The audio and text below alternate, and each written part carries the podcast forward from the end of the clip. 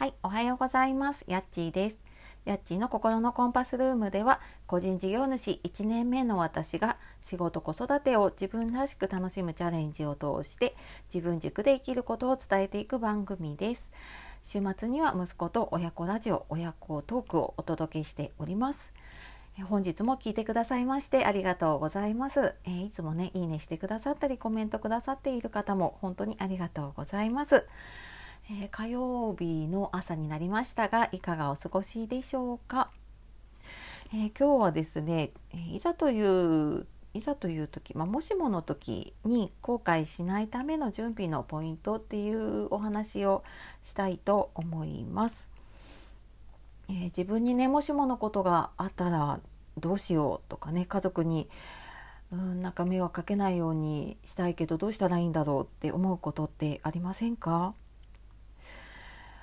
ね、あのこれこの前のねあのスタンド FM のコラボライブの方でもその片付け物の片付けのことをね中心にお話はしたんですけれども、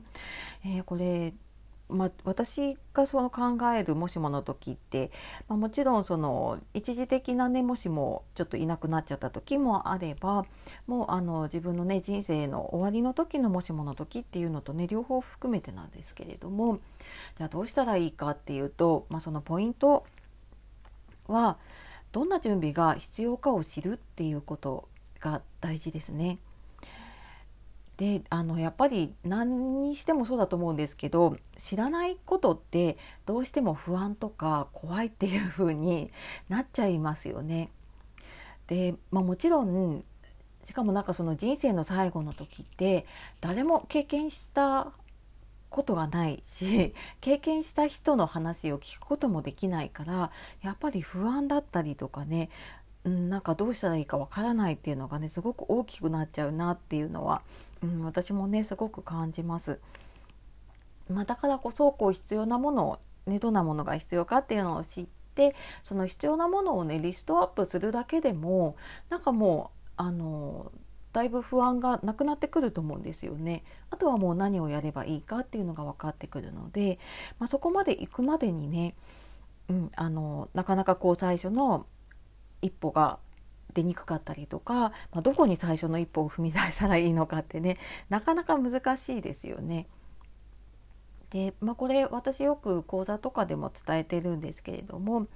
まあ、そのなんとなくじゃあどんな準備をしたらいいのかっていうのってまあ、今そういう就活だったりとか、そのお片付けの本もそうだけれども、まあ、なんかそういうどんな準備とか片付けが必要なのかっていう本も結構出ていたりとかあと、まあ、エンディングノート、まあ、今エンディングノートっていう名前じゃないものも結構出てきてますよね。うん、なんかあのありがとうノートとか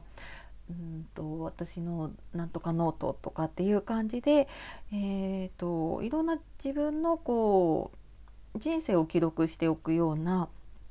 そんなノートも出てきているので、まあ、そんなのをねちょっとパラパラ見ながらイメージしてみるとあこういうこと考えておいたらいいのかなっていう全体像が分かってきますね。で、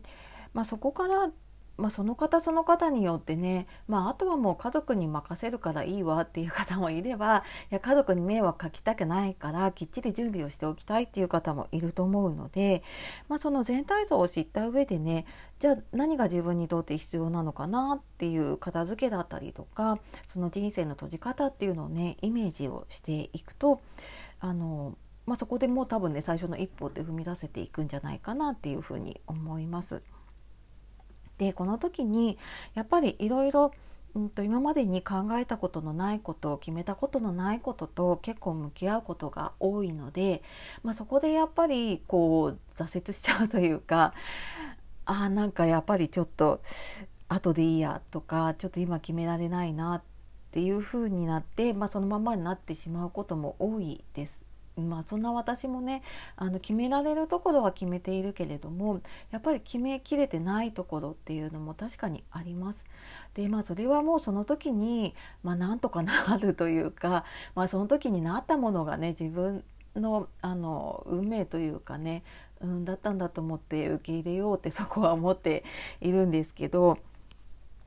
まあそうは言ってもねあのある程度のことを自分でね決めておきたいって思った時にポイントになるのがその自分の大切な思いを知るっていうこと、まあ、価値観とかねそういうのを知っておくっていうことで、まあ、それを知ることでね自分でいろんなことを決めていく判断基準を持つことができますよね。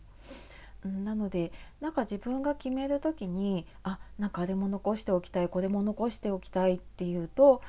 まあ、なかなかやっぱりうん、なんか決めて進めなくなってしまうなと思うので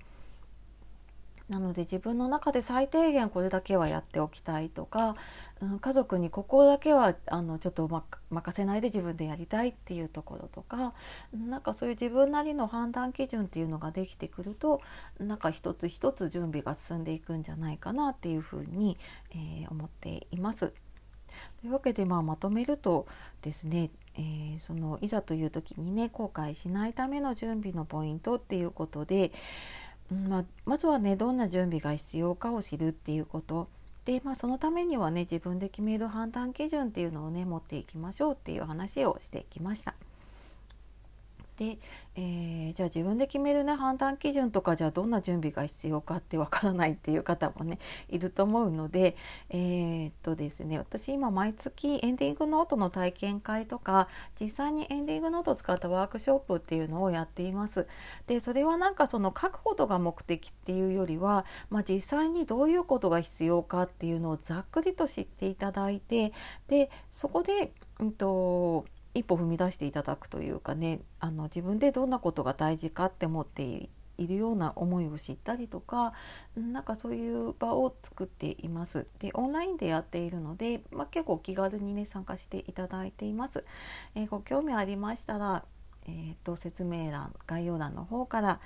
えーと、体験会とかの、はい、5月の募集がえー、もう今日あたり締め切りかな、はい、になってくると思うのでよかったら見てみてください。